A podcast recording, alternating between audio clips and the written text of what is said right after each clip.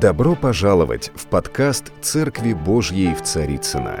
Надеемся, вам понравится слово пастора Сергея Ряховского. Спасибо, что вы с нами. Я завершаю ту тему, о которой говорил. Кому это выгодно, не буду повторять по латыни, мы с вами русские люди.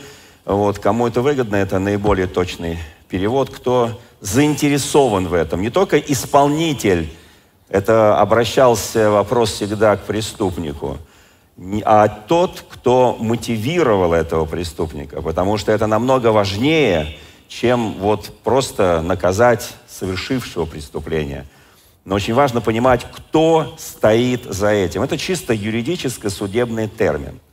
Итак, мы с вами говорили в прошлый раз о том, что есть всегда заинтересанты, то есть те силы, которые стоят в любом деле, в любой ситуации, в малой, в большой, маленькие компромиссы, есть такое еще слово «компромиссы», на которые мы идем, большие компромиссы с нашей совестью, с нашей верой, с нашей нравственностью, этикой и так далее. То есть есть много моментов, которые в нас живут, и мы всегда вот руководствуемся какими-то возможными последствиями. Мы продумываем их или не продумываем. Вы знаете, на самом деле, я говорил в прошлый раз о том, что чтобы Христос нас не постыдился перед Своим Небесным Отцом. И Отец Небесный не постыдился нас. Мы об этом очень подробно говорили, я не буду повторять ту проповедь. Тем не менее, очень важно понимать, что когда мы видим... Ну вот давайте честно скажем, да, что в жизни каждого из нас очень много так называемых, вот мы о Петре сказали, вот он отрекся, это по воле Божьей или не по воле Божьей. Это было кому выгодно, дьяволу или Богу? Мы об этом подробно говорили в прошлый раз. И я могу сказать, вот таких маленьких отречений у нас на самом деле бывает много. Они даже незаметны, мы даже на них не обращаем внимания. Они как-то вот раз так мельком прошли, и мы как бы, не заметили. Вот. А на самом деле, мы говорили о том, что есть такое понятие, как стыд, как совесть. И когда мы выбираем репутацию выше нашей веры, странную репутацию на самом деле выбираем, и любовь к какой-то другой жизни, и мы особо не говорим об Иисусе, что было поменьше таких неловких моментов. Мы часто приспосабливаемся, чтобы наши неверующие друзья как-то вот правильно на нас отреагировали. Вот. И я в прошлый раз спрашивал, чьи соседи знают, что мы христиане, чьи родственники знают, что мы христиане. Это тоже важнейший вопрос. И если мы скрываем нашу веру, если она у нас не является сокровищем, помните, как та притча Христа сокрытом в поле, и когда женщина нашла это сокровище, она радовалась ему, она все, что было, отдала за это сокровище. И, может быть, мы такие немножко дремлющие христиане, мы немножко так как бы и бодрствуем, и подремим немножко. И на самом деле, когда мы говорим о том, что как очень сложно на самом деле исполнить, вот если кто-то говорит, у меня нет порыва, у меня нет желания, слова Христа, ведь помните, я говорил, что мы не только словами проповедуем, но мы проповедуем иногда просто своей жизнью. И один величайший проповедник говорил, что иногда для проповеди Евангелия я использую свои слова, но больше он использует свою жизнь. И вот мне вспоминается этот случай, сейчас на нем сделаю большой акцент, когда величайший пророк Ветхого Завета, Илия, мы хорошо знаем этого пророка, потому что это был такой ревностный, дерзновенный, может быть, в чем-то такой... в хорошем смысле слова, юродивый, блаженный Христа ради, да, не хочу и слово использовать, в английском варианте написано madman, то есть человек немножко не в себе, чуть-чуть сумасшедший, потому что иногда смотришь на порок и думаешь, Господи, какое-то странное такое... Я сейчас имею в виду ветхозаветных пороков. А кто видел новозаветных пороков?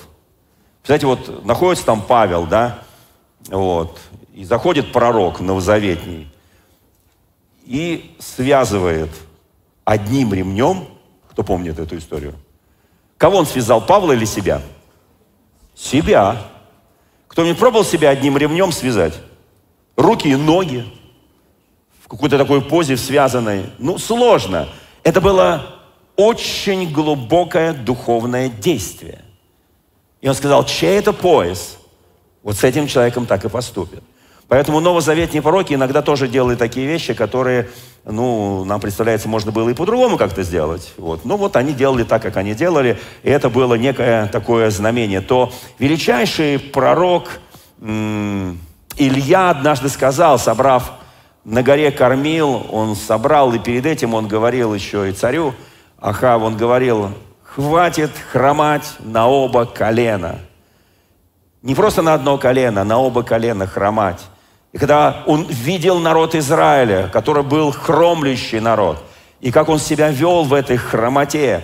И он, знаете, вот самое что интересное, когда человек начинает хромать в вере, в христианской вере, он избирает себе иных богов.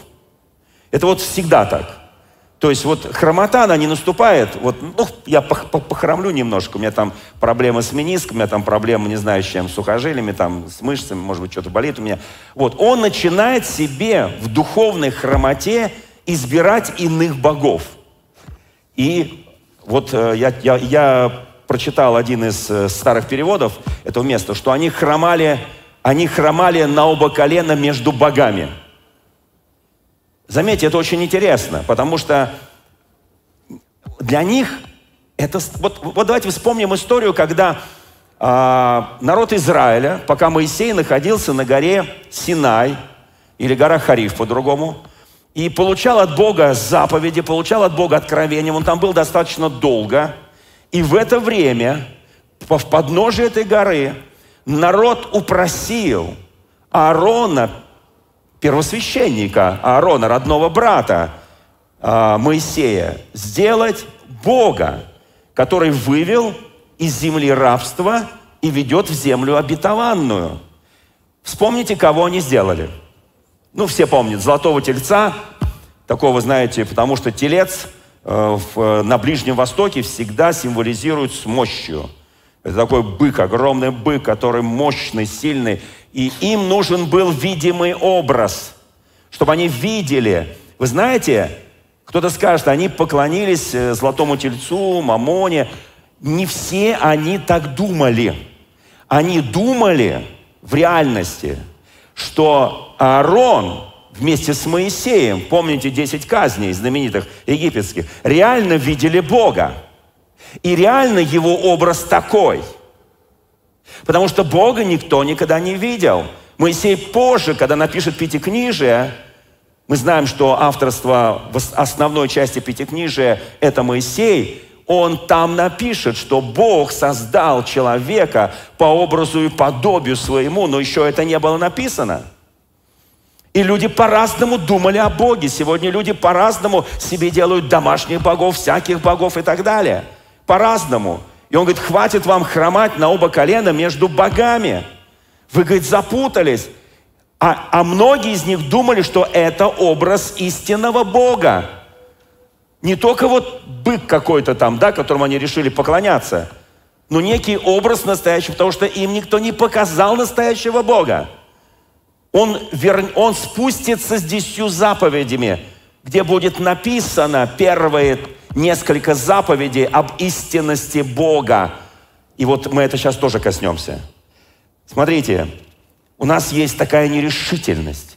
У нас такое немножко христианство, лишенное соли. У нас есть некие компромиссы в преданности Христу и так далее. И очень важно, чтобы мы понимали, что время, в котором мы сейчас живем, оно очень судьбоносное.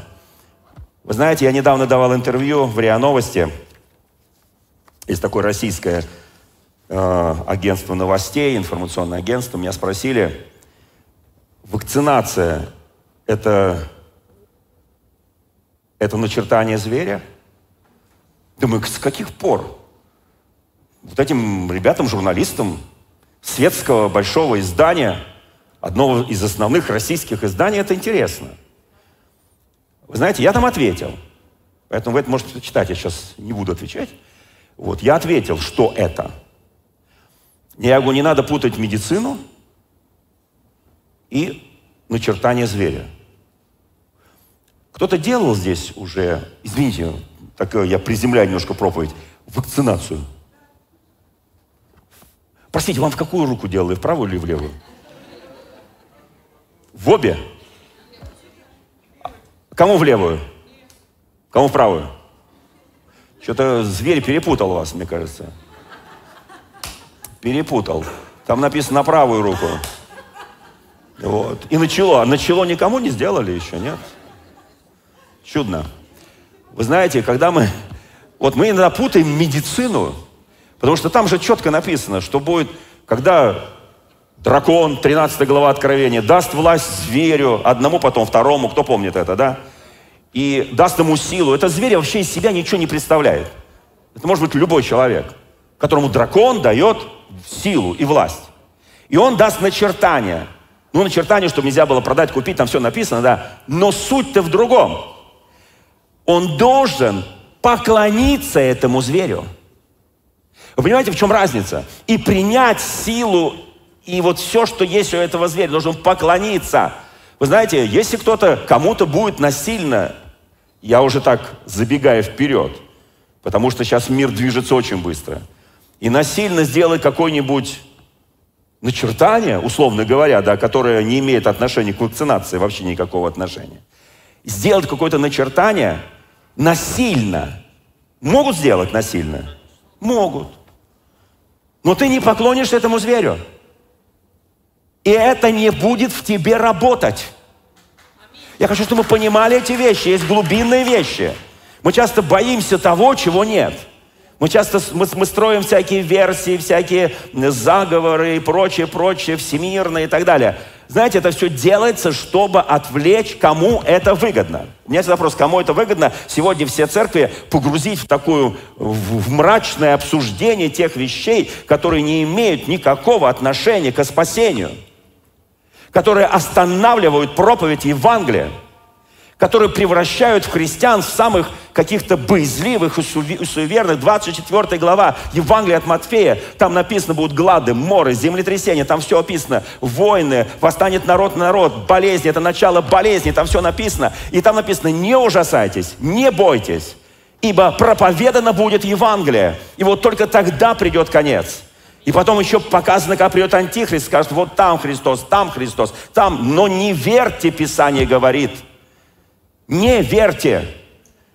И там написано, как будет пришествие Христа. Мы часто мучаемся, мы часто на не том основании строим нашу веру, а Писание говорит, что невозможно положить иного основания, которое уже положено, и это основание Иисус Христос. Павел об этом пишет.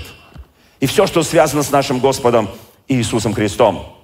Это выгодно не Богу, чтобы сегодня было вот это смятение.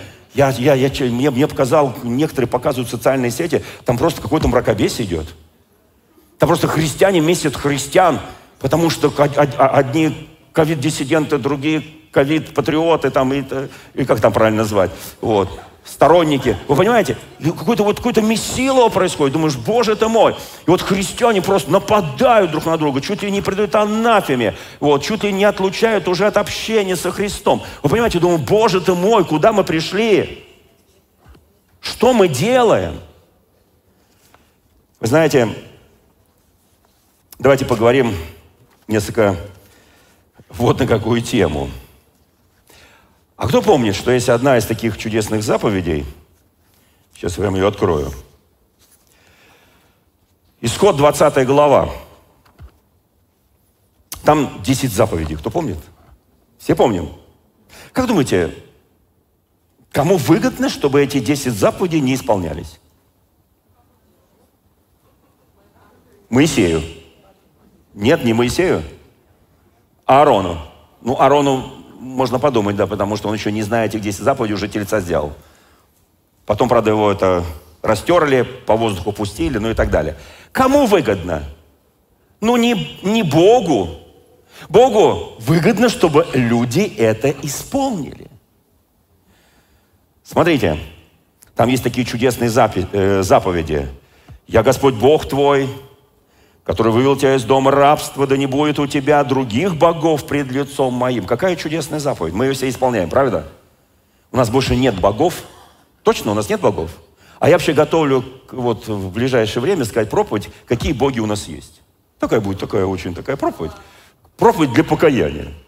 Потому что мы столько богов все... Я сейчас не хочу. Но на самом деле Бог ревнитель. Здесь написано, не делай себе кумира, никакого изображения на небе, на земле, в воде, не поклоняйся, не служи, ибо я Бог ревнитель, написано. Слушайте, мы имеем дело с Богом ревнителем. Кому-то это нравится или нет? Скажет, 10 заповедей. Да мы вообще в Новом Завете их не должны исполнять. Знаете, когда богатый юноша ответил Иисусу Христу на вопрос, что мне делать, чтобы спастись, чтобы достигнуть вечности, Иисус ему назвал половину, даже больше, из 10 заповедей. И юноша говорит, я это все соблюл от юности. И Христос, написано, его полюбил. Какая божественная любовь. Взял, полюбил его. Это вообще не так часто бывает, да, вот так, что прям вот он посмотрел на него и сразу говорит, о, какой он, говорит, ну а теперь, говорит, последнее, оставь и иди за мной. А вот это он уже не смог. И здесь есть еще одна заповедь, она мне очень нравится. Не произноси имени Господа Бога твоего напрасно. Кому нравится эта заповедь? Кому нравится? Всем нравится? Отлично. Ибо Господь не оставит без наказания того, кто произносит имя Его напрасно. Чудное место Писания, правда, да? Я уж там молчу, там не изменяй своей жене, не изменяй своему мужу, не приводись, не убивай, не кради, не лжесвидетельствуй, не пожелай там дом, там чужого соседа и прочее, и так далее. Я уж про это молчу, да? Ну вот смотрите, друзья мои.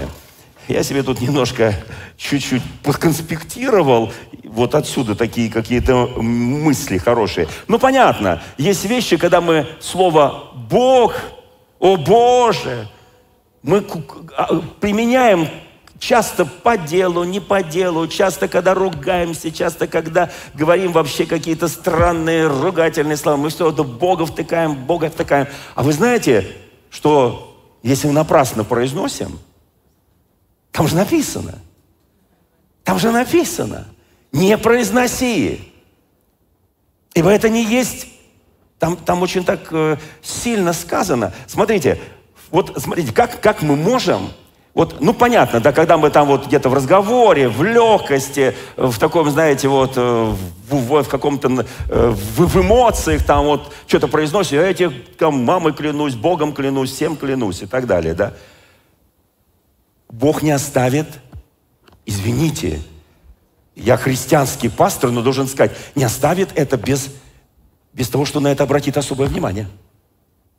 Особое внимание обратит. А вот бывают такие моменты, когда люди, например, не делают таких глупостей, не произносят в суете имя Бога. А среди людей, особенно христиан, это бывает часто. Потому что у нас, кого там еще произносить? Конечно, Бога, да? А смотрите, мы обращали ли внимание на такое? Приближающиеся ко мне люди устами своими, языком чтут меня. Помните, да? А сердце их далеко от меня. Как интересно, правда, да? Смотрите, они приближаются к Господу, они своими устами, они как бы чтут Бога, языком чтут Бога, это прям место Писания. Но сердце далеко отстоит от меня. Фактически это то, что я произношу имя Бога в суе. Это примерно одно и то же. Только мы на это не обращаем внимания. Нам кажется, что это что-то такое мои уста, и я чту Бога, да. А по сути, когда мое сердце... Это такая глубина, это такие тонкости. Помните, в одной из проповедей я сказал, когда ты смотришь в бездну, вглядываешься в бездну. Помни, что бездна всматривается в тебя. Бездна Божьих откровений или бездна иных сил, темных сил. Ты смотришь туда, она смотрит на тебя. Кто ты? Кто ты, что ты покусился на глубины? Если я хочу погружаться в глубины Бога, я должен понимать, что мои уста, мое сердце должно быть синхронно в отношении Бога. Если я устами чту Бога, если я, еще раз подчеркиваю, и языком своим чту Бога, то сердце должно быть в Боге, а не вне Бога.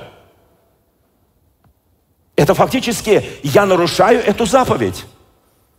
Я говорю эти вещи, я нарушаю эту заповедь, потому что я говорю о Боге, я говорю места Писания, я говорю там, тому, того обличил, того упрекнул, тому сказал. А мое сердце не там, мое сердце не в слове, мое сердце не в Боге. Но я как, знаете, вот цитатник Мао Цзэдуна, я все хорошо знаю, я всем все скажу, всех всему научу, но я далеко от этого. Я фактически нарушаю эту заповедь. Смотрите, вот еще есть одно место Писания, что он сказал в Евангелии от Матфея в 15 главе, что чтут меня, уча учением, заповедям человеческим, и при этом утверждают, что так им открыл Бог. Это очень сейчас распространено среди христиан. Многие говорят, а знаете, вот мне Бог сказал вот это, вот, ну вы тут учите вот этому, а в Писании написано вот это, а мне Бог сказал вот это. Оно так распространено, когда человек начинает именем Бога говорить свои человеческие вещи, которые не имеют ничего общего ни со спасением, ни с Божественным Словом, ни с откровением. Ничего общего.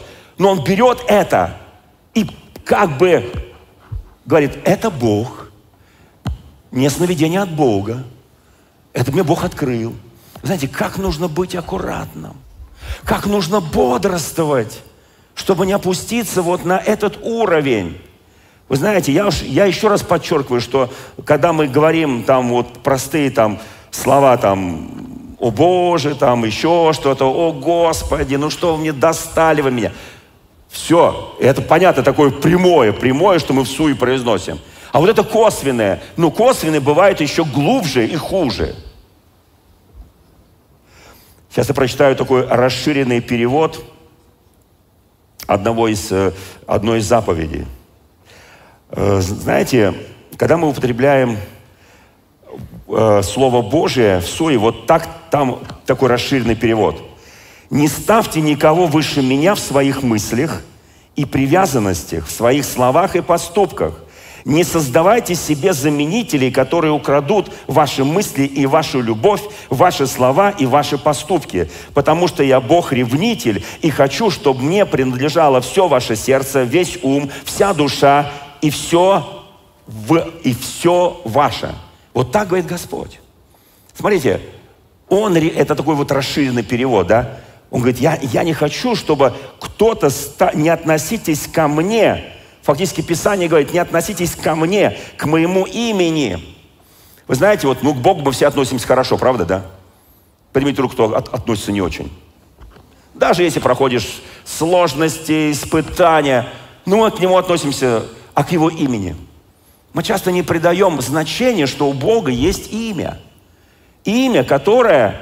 Если мы произносим в суе, мы фактически забываем, что это кому-то выгодно, чтобы христиане использовали имя Господа не по назначению. Есть одно место Священного Писания, написано: «Имя Господа – крепкая башня, убегает в нее праведник, и он в безопасности». Притча 18 глава, стих 10. Здесь написано «Имя Господа». Я хочу, чтобы мы не относились к этой башне, который является именем Господа, вот суетно, чтобы мы относились, понимая, что за этим стоит мощный авторитет Божьей силы и Божьей славы.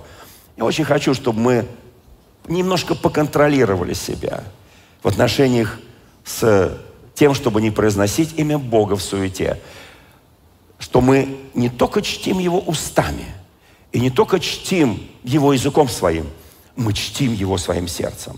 Вот это очень важно. Теперь давайте мы сейчас с вами прочтем эту знаменитую историю. Я буду читать выборочно. В 18 главе, в 3 книге Царств, удивительная история проявления Божьего могущества на горе Кармил. Мы помним, да? Когда Илья сделал заявление и сказал: «Да познает народ сей, что ты Господи Бог, и Ты обратишь их сердца к себе». Вот это была цель, то, что произошло на горе Кармил. Итак, Бог делает по молитве Илии. Сначала 3,5 года не было дождя, а потом Он делает так, чтобы пошел дождь, но пошел через что? Чтобы обратить сердца народа Божьего Израиля к Господу. И вот он не только показал им чудо, когда огонь сошел на жертвенник, и не только показал свое величие там или мощь, но прежде всего, еще раз подчеркиваю, он обратил сердца всего народа Израиля к себе. И тогда весь народ цитировал: «Господь есть Бог». Все. А вот что происходит дальше. А дальше происходит начало 19 главы. Иезавель, когда ей пересказал Ахав, что Илья сделал с этими ее пророками, и что он вернул Израиль к поклонению истинному Богу, вот что он делает. Здесь написано, когда Ахав все рассказал, Иезавель послала посланца к Илии сказать. Я много прочитал толкований на эту тему в еврейских разных источниках. Там было интересное замечание, что ни один человек в Израиле в тот момент, когда Илья через освящение всего народа вернул весь народ к поклонению Богу, там не было такого желающего исполнить повеление Иезавели и пойти к Илии и сказать то, что она попросила сказать.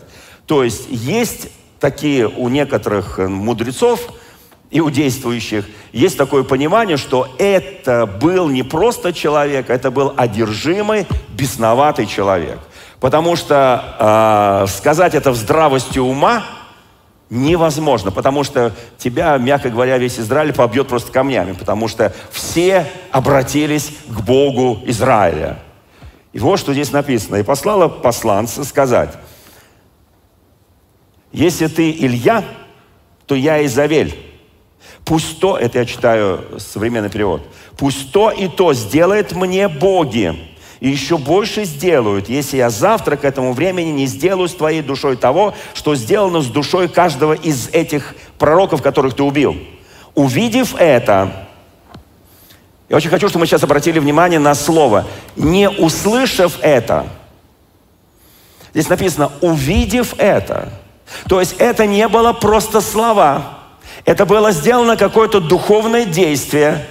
Это было что-то представлено духовное, что Илья это не только услышал, но увидел. Услышьте, пожалуйста, сейчас. Это очень важно. «Увидев это, Илья встал и пошел, чтобы спасти свою жизнь. И пришел в Вирсавию, который в Иудее, и оставил отрока своего там».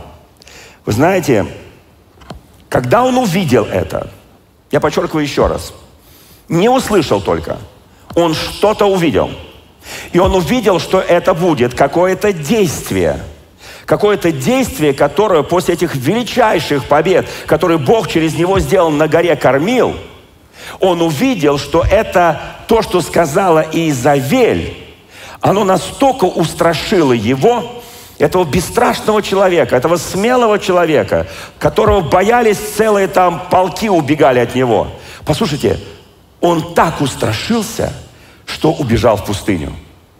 Казалось бы, после величайших побед, которые бывают в нашей жизни, после каких-то величайших благословений, которые бывают в нашей жизни, может произойти то, и ты как бы немножко расслабляешься. Кто понимает, что когда он бежал там за колесницей, и потом дождь уже полился, и он добежал до столицы, и он думает, думаете, он устал физически. Нет. Он бежал, не используя собственную силу. Он использовал другую силу. Это было помазание силы Духа Святого, которое дало ему силу бежать. Вы знаете, когда у нас иногда бывает заканчиваются силы физические, вдруг открывается второе духовное дыхание. И он нам дает такую силу, которая заставляет нас или помогает нам сделать невероятные вещи. Бывает такое?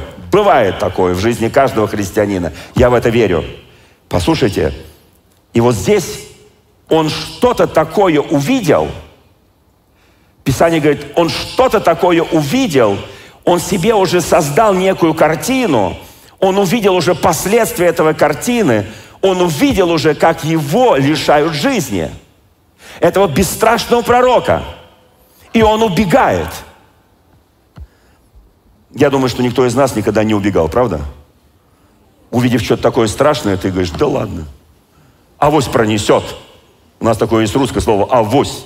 авось пронесет. Да убегали, еще как убегали. И это не просто пророк, это величайший пророк Божий, да? Который огонь изводил. И вот что дальше написано. И можно было подумать, что когда Бог смотрел на это, как Илья убегал, наверняка в сердце Бога что-то такое там, слушай, ты какой-то боязливый, ты какой-то трусливый, ты от кого убегаешь-то? Все ее пророки, все ее исполнители воли, все исполнители духовных желаний, они все уже ушли в иной мир. Ты чего боишься? Ты от кого убегаешь? От слов женщины? Ты испугался ее слов? Он не просто испугался, он убежал.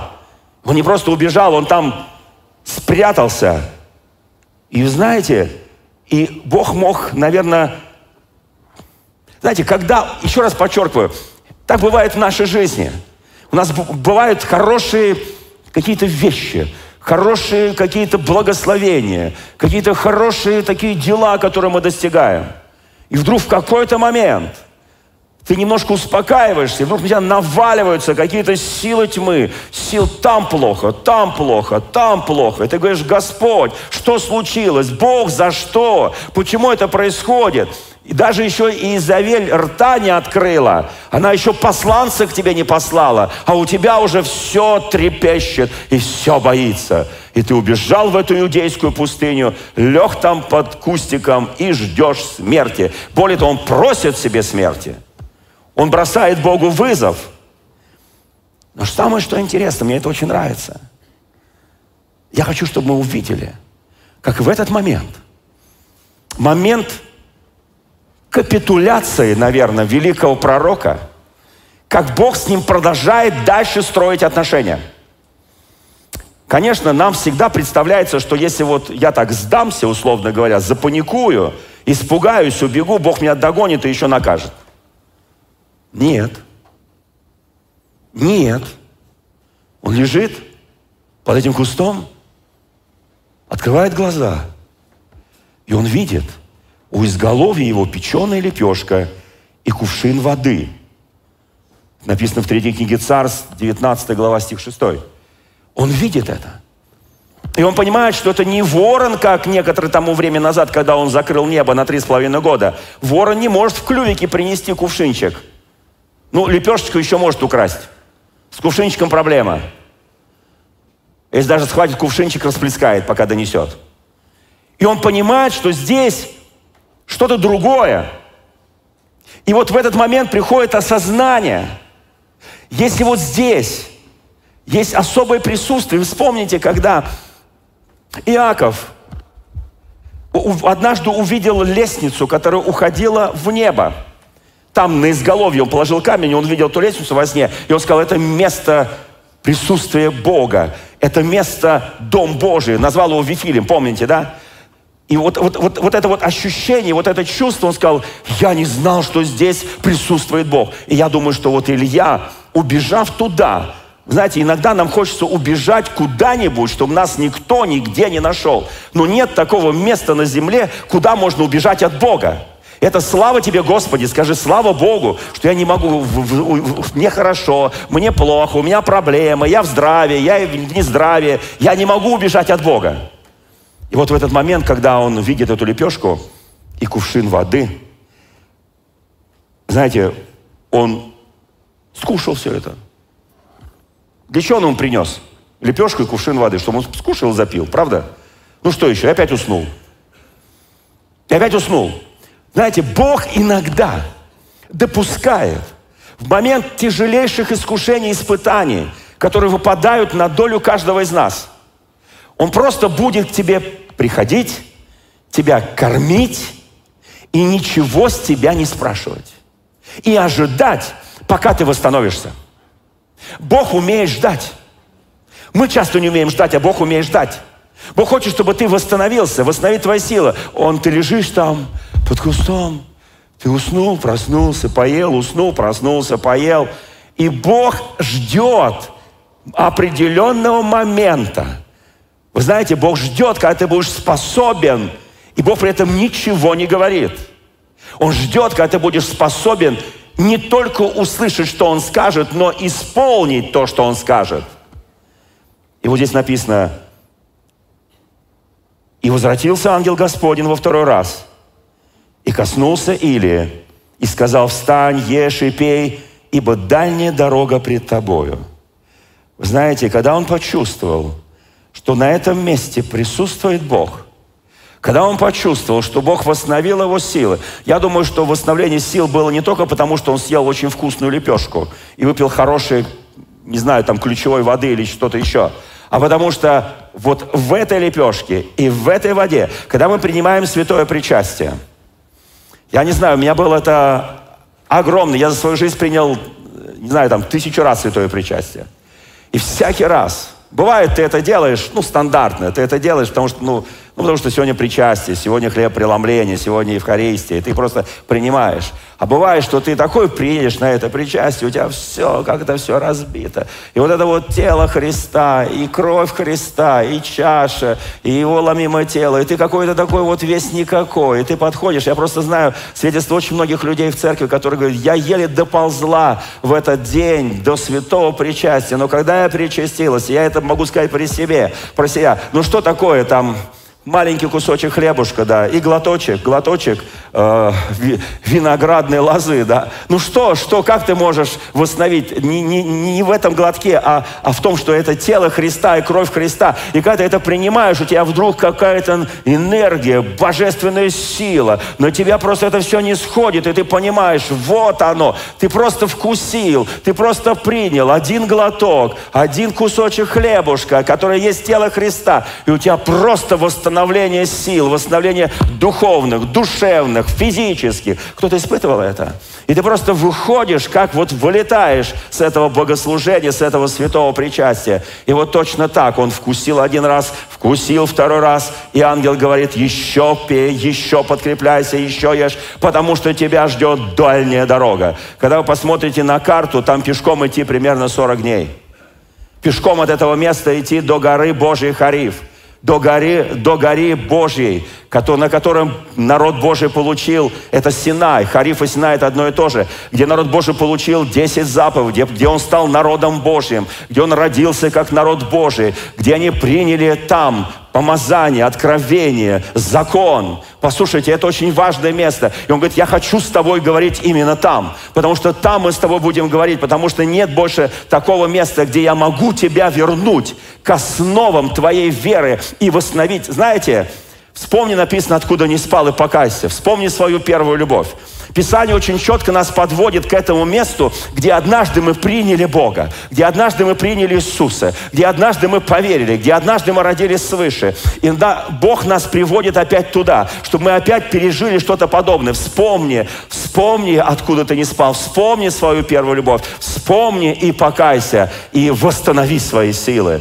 И вы знаете, Илья встает, и Господь говорит: теперь иди. И он показывает ему путь. И какая-то неведомая сила его влечет туда. И он идет 40 дней и 40 ночей. И он приходит туда, к этой Божьей горе Хариф, к Божьей горе Синай. Вы знаете, я знаю несколько человек, которые... Я их знаю хорошо. У нас в истории библейской есть... Сколько людей, которые постились 40 дней? Иисус? 40 дней в пустыне? Илья, кто еще? Моисей? Моисей еще 40 дней, да? Елисей. Так, называйте еще имена. Сколько людей постились 40 дней? Кто помнит? Ну, двух я уже прям назвал точно. Это Илия, он 40 дней шел без воды, без еды, он шел 40 дней по пустыне и пришел, и Писание об этом говорит, между прочим, да. И Моисей тоже, да? На горе, точно. То есть его там никто не кормил. Иисус на Навин не дошел. Птица не долетела. Ангел Господень не попал. Я понял, да. А где написано, что он там ничего не ел? Нигде, понятно. В нашей... В Библии вы имеете в виду? Отлично, спасибо. У вас мудрая сестричка. Она четко знает, что там написано, да. Аминь. Слава Богу! На самом деле, друзья мои, Я просто знаю современных служителей, которые мне сказали однажды: я хочу поститься 40 дней. Я говорю: зачем тебе это нужно? Уважаемый епископ, я говорю: зачем? Я хочу достичь того же помазания, которое было у этих великих людей. Вы знаете, когда мы ставим, очень важно, я всегда думаю: Господи, кому это выгодно? Вот кому это выгодно, когда мы перед собой ставим какие-то даже духовные цели, всякие цели, недуховные. Всегда думаешь: Господи, вот кому это выгодно? Это для посрамления или для славы? Это для того, чтобы поднять славу Божью выше? Или наоборот, поднять человека выше, а славу Божью опустить? Я всегда думаю об этом, потому что для меня это принципиально важно. Кому это выгодно? То есть кто будет получателем вот этого подвига, вот этой силы, вот этой славы, которую ты достигнешь, пройдя через духовные испытания, духовные битвы, духовные сражения. И ты вот 40 дней попастишься, знаете, и он тогда мне говорит: я поехал поститься в Южную Корею. Есть такое, я был в Южной Корее, я был в пещерке Йонги Чо, и он поехал на эту гору, знаменитую гору молитвы. Я сейчас не спрашиваю, может спрашиваю, кто-то был на горе молитвы, где Йонги Чо молился многие годы? Слава Богу, есть такой человек, да. Вот, я там был несколько раз, это особое место, конечно, благодатное место, благословенное место, вот. Но я знаю, что пастор Йонги Чо вкладывал в то, когда он там молился и постился и так далее. И вот этот драгоценный брат уехал туда. Оттуда его там еле спасли, потому что к 40-му дню у него начались необратимые изменения в теле. Его еле спасли, вся корейская медицина его спасала. Его спасли, слава Богу, он там еще отлежал в больнице, потом приехал, прилетел в Россию. Я знаю еще пару людей, которые, и для меня всегда, я не буду называть его имя, вот, но я очень ценю, уважаю этого служителя Божьего. Слава Богу, что он отошел, что он оклемался, что он вернулся и так далее. Но я хочу сказать, какая цель, которую мы преследуем? Достичь помазания, достичь даров, достичь откровения, достичь пророчества, достичь особой веры, там достичь слова знания, слова откровения. Для чего это нужно? У меня всегда вопрос: кому это выгодно? Если это выгодно моему Господу, да, я сораспялся, Павел пишет, со Христом. И я каждый день умираю с Ним и воскресаю с Ним, потому что я знаю, это нужно Ему. Это мне, я тоже как бы получаю это от Его славы, я перехожу, я имею Его славу в определенной степени, но это нужно Ему. И это я прекрасно понимаю. И я делаю все, чтобы был прославлен Он, чтобы Его имя было прославлено. Это очень важно, и это должно диктовать все мои поступки, когда я смотрю на то, что... Вы знаете, и потом, когда он пришел туда, там переспал в пещере, и утром проснулся, Бог говорит: что ты здесь, Илия? Вы знаете, для меня всегда это был вопрос странный от имени Бога. Бог его туда пригласил. Бог его туда позвал. Бог дал ему силы дойти из иудейской пустыни горы Божьей Хариву. Бог все это сделал. И я всегда думаю: Господи, как ты странно спрашиваешь. Илья, что ты здесь? Что ты здесь делаешь? Что с тобой? Что случилось? Что сломалось у тебя внутри? Что тебя так тревожит? Чем ты озабочен? Илья, что с тобой случилось? Ты был великий Илия, ты делал великие дела. Ты сказал слово, 3,5 года на земле не было дождя. Потом ты пошел, помолился, и пришел дождь. Илья, что с тобой случилось?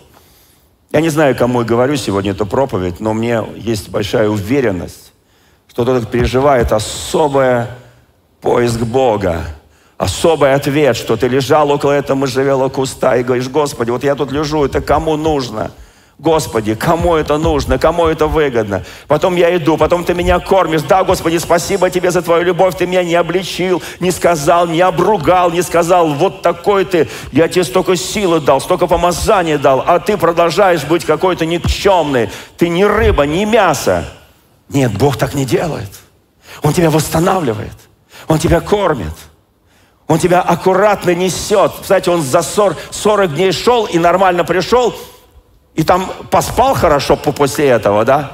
И потом говорит: Господи, я сюда пришел, потому что я возревновал о тебе. Помните, да? Я ревную тебя, Господи. Слушай, откуда у тебя сила взялась через 40 дней? Я просто знаю, что это не человеческая сила, это не человеческие возможности, это сверхъестественные возможности, которые дает Бог, и только дает Бог. И человек это не может сделать. Вы знаете, и мы понимаем, что после того, как Бог нас успокоит в нем, я называю, Бог иногда позволяет нам немножко вот как-то вот устать. Не хочу сказать слово «расслабиться», но мне не очень нравится, потому что под словом «расслабиться» многие подразумевают, а, сейчас вот я тут расслаблюсь, вот это попью, вот это, тому все выскажу, ну, один день расслаблюсь, всех обличу, всем выскажу, все, какие вы все плохие по отношению ко мне, вот, и все. А потом пришел в норму уже, все. Я это говорил, да вы что, не может быть, это я был не в духе, я вышел из себя, уж простите меня, там, я уже вообще прощения редко просим, да. Я хочу по-другому. Вот в этот момент, когда мы переживаем усталость, атаки врага, Бог не отступает, хотя нам кажется, что Он отступает. И нам казалось бы, вот смерть, как есть такое выражение, дышит в затылок. Кто помнит такое выражение? И он прям чувствует, Илья прям чувствует, о, Господи, дай смерти, я чувствую дыхание, дай смерти. Кто-то из нас говорил «дай смерти». Знаете, мне пришел один муж и говорит, я был такой, муж из нашей церкви. Вот он говорит, я такой был глупец, когда мы что-то с женой поспорим, а он такой христианин, ищущий, она тоже христианка, но иногда ругаются. Как вы считаете, это нормально?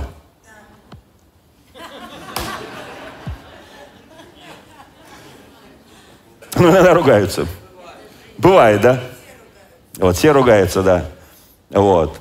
И он пришел, говорит, пастор, ты не представляешь, после каждого скандала с ней я просил себе смерти.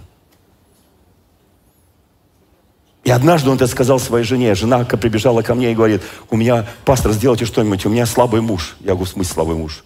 Он такой, ну не слабый, не хилый такой вид у него. Он говорит, он мне сказал, что всякий раз после скандала он просил себе смерти. Это что за мужчина? Я-то, говорит, специально это делала, чтобы ему, так сказать, его поднять, его усовершенствовать, его вдохновить, его мотивировать, его там мотиваторы, вот и все такое прочее. А он говорит, я, говорит, смерти себе, говорит, и мне, говорит, в затылок дышала смерть. Никто так не говорил муж своим женам, нет? Все. Слушайте, у нас сегодня откровение за откровением. Вот. Не, ну если все, братья... Дорогие мои, не, сестры драгоценные, они чего спросить смерти? Вот. Мужчина, он сильный на вид, но он слабый где-то внутри. Бывает, да? Многие же, он говорит, у меня муж, это как один из детей. Бывает такое, да? Вот, поэтому, вы знаете, на самом деле, Илья, великий помазанник Божий, великий пророк. Я не хочу сказать, что вот он какой-то там слабый. Он просто просил себе смерти. И Бог говорит, Бог показал ему свое присутствие. На этом я сейчас закончу эту проповедь и приглашу Безносовых. Он сказал ему, Илья, ты восстановился, ты проснулся. Кормить сейчас тебя не буду. На этой горе не принято кормить. Здесь такая атмосфера, которая питает тебя сверхъестественными силами. О, Господь! Послушайте, я очень прошу только... Дорогие мои, больше 3 дней в пост не уходите, без благословения ваших служителей. Пожалуйста, умоляю просто, потому что и надо уметь войти в пост, и вообще уметь выйти из поста. Потому что некоторые по обиде, по еще чего-то, редко по ревности, заходят в пост, а потом выходят из него так, что потом лучше бы не заходили туда. Агрессии больше, чем вошли. И потом Господь, когда Он вышел из этой пещерки, вылез, Бог говорит, я буду говорить с тобой, но ты не можешь меня видеть. Накройся своим плащом. Слушайте, сейчас кое-что скажу очень важное. Накройся своим плащом. Ты не можешь меня видеть. Ничего во мне ты не можешь видеть. И сказал, выйди и стань на горе пред лицом Господним. И вот Господь пройдет. И большой и сильный ветер, раздирающий горы, и сокрушающие скалы пред Господом, но не в ветре Господь. После ветра землетрясение, но не в землетрясении Господь. После землетрясения огонь, но не в огне Господь. После огня веяние тихого ветра, и там Господь. тихого, как дыхание, незаметного, как дыхание Бога, как дыхание Его любви, как дыхание Его тишины. Он говорит, ты ничего не услышишь, сейчас все вот тут, ты увидишь, как будут раздираться скалы, как будут лететь камни, потому что это будет ветер, который будет ломать эту гору. Ты увидишь, как будет сейчас землетрясение, ты увидишь, как сойдет с неба огонь и будет опалять эту гору, и она будет вся колыхаться. Ты сейчас все это увидишь. Но вот послушай, Илья, ты это переживал. Ты переживал, когда ты не сводил огонь с неба. Ты переживал, наверное, когда земля колыхалась, когда силы Божьи были явлены, когда армии были побеждаемы. Ты все это видел, но теперь я хочу, чтобы ты увидел мое истинное лицо, мою к тебе любовь, мое дыхание любви. Сейчас пройдет тихое веяние ветра, веяние Святого Духа. И там Господь. Знаете, это вот равносильно, что Илья летел на полном скаку, такой ревностный, такой дерзновенный, такой эмоциональный, такой харизматичный, такой смелый. Вдруг его останавливают. И говорят, вот все, что ты, как ты до этого знал, это уже работать не будет. Теперь я буду с тобой работать по-другому.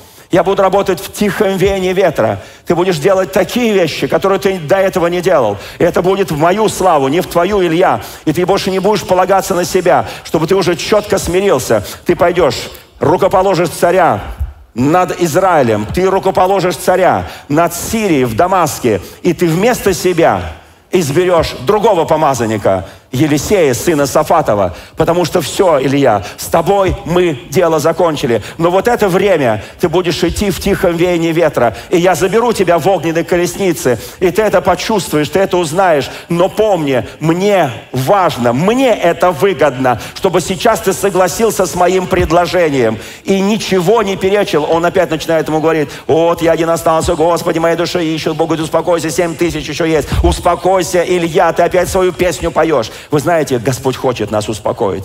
Я очень хочу, чтобы сейчас, когда я буду молиться, когда мы все вместе будем молиться, чтобы Господь нас успокоил. Мы нуждаемся в покое, потому что вокруг все бурлит. Вокруг там пандемия, вот эта экономика, работы, зарплаты, то, все, 5-е, 10-е, семейные неурядицы. Где-то что-то происходит, и ты говоришь, Господи, ну доколе? Господь говорит, задай мне вопрос, кому это выгодно? Кому это выгодно, чтобы народ Божий был в каком-то ожесточении, в каких-то обидах, в каких-то колебаниях, в каких-то сплетнях? Кому это выгодно? Бог говорит, мне это не выгодно. Мне выгодно, чтобы мой народ был в покое. Мой народ был в уверенности. Мне это выгодно. И я хочу, чтобы эта уверенность была в семье, на работе, на каждом месте. И там, где появляется христианин, там была эта уверенность. И каждый человек, который будет общаться с тобой, он будет уверен, что он общается с... Вы знаете, с образом Божьим, простите меня, что это сказал, да, потому что многие образа принимают за другое.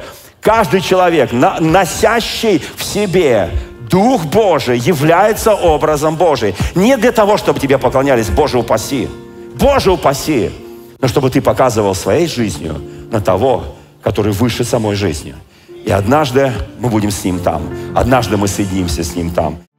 Дорогие друзья, спасибо, что были с нами.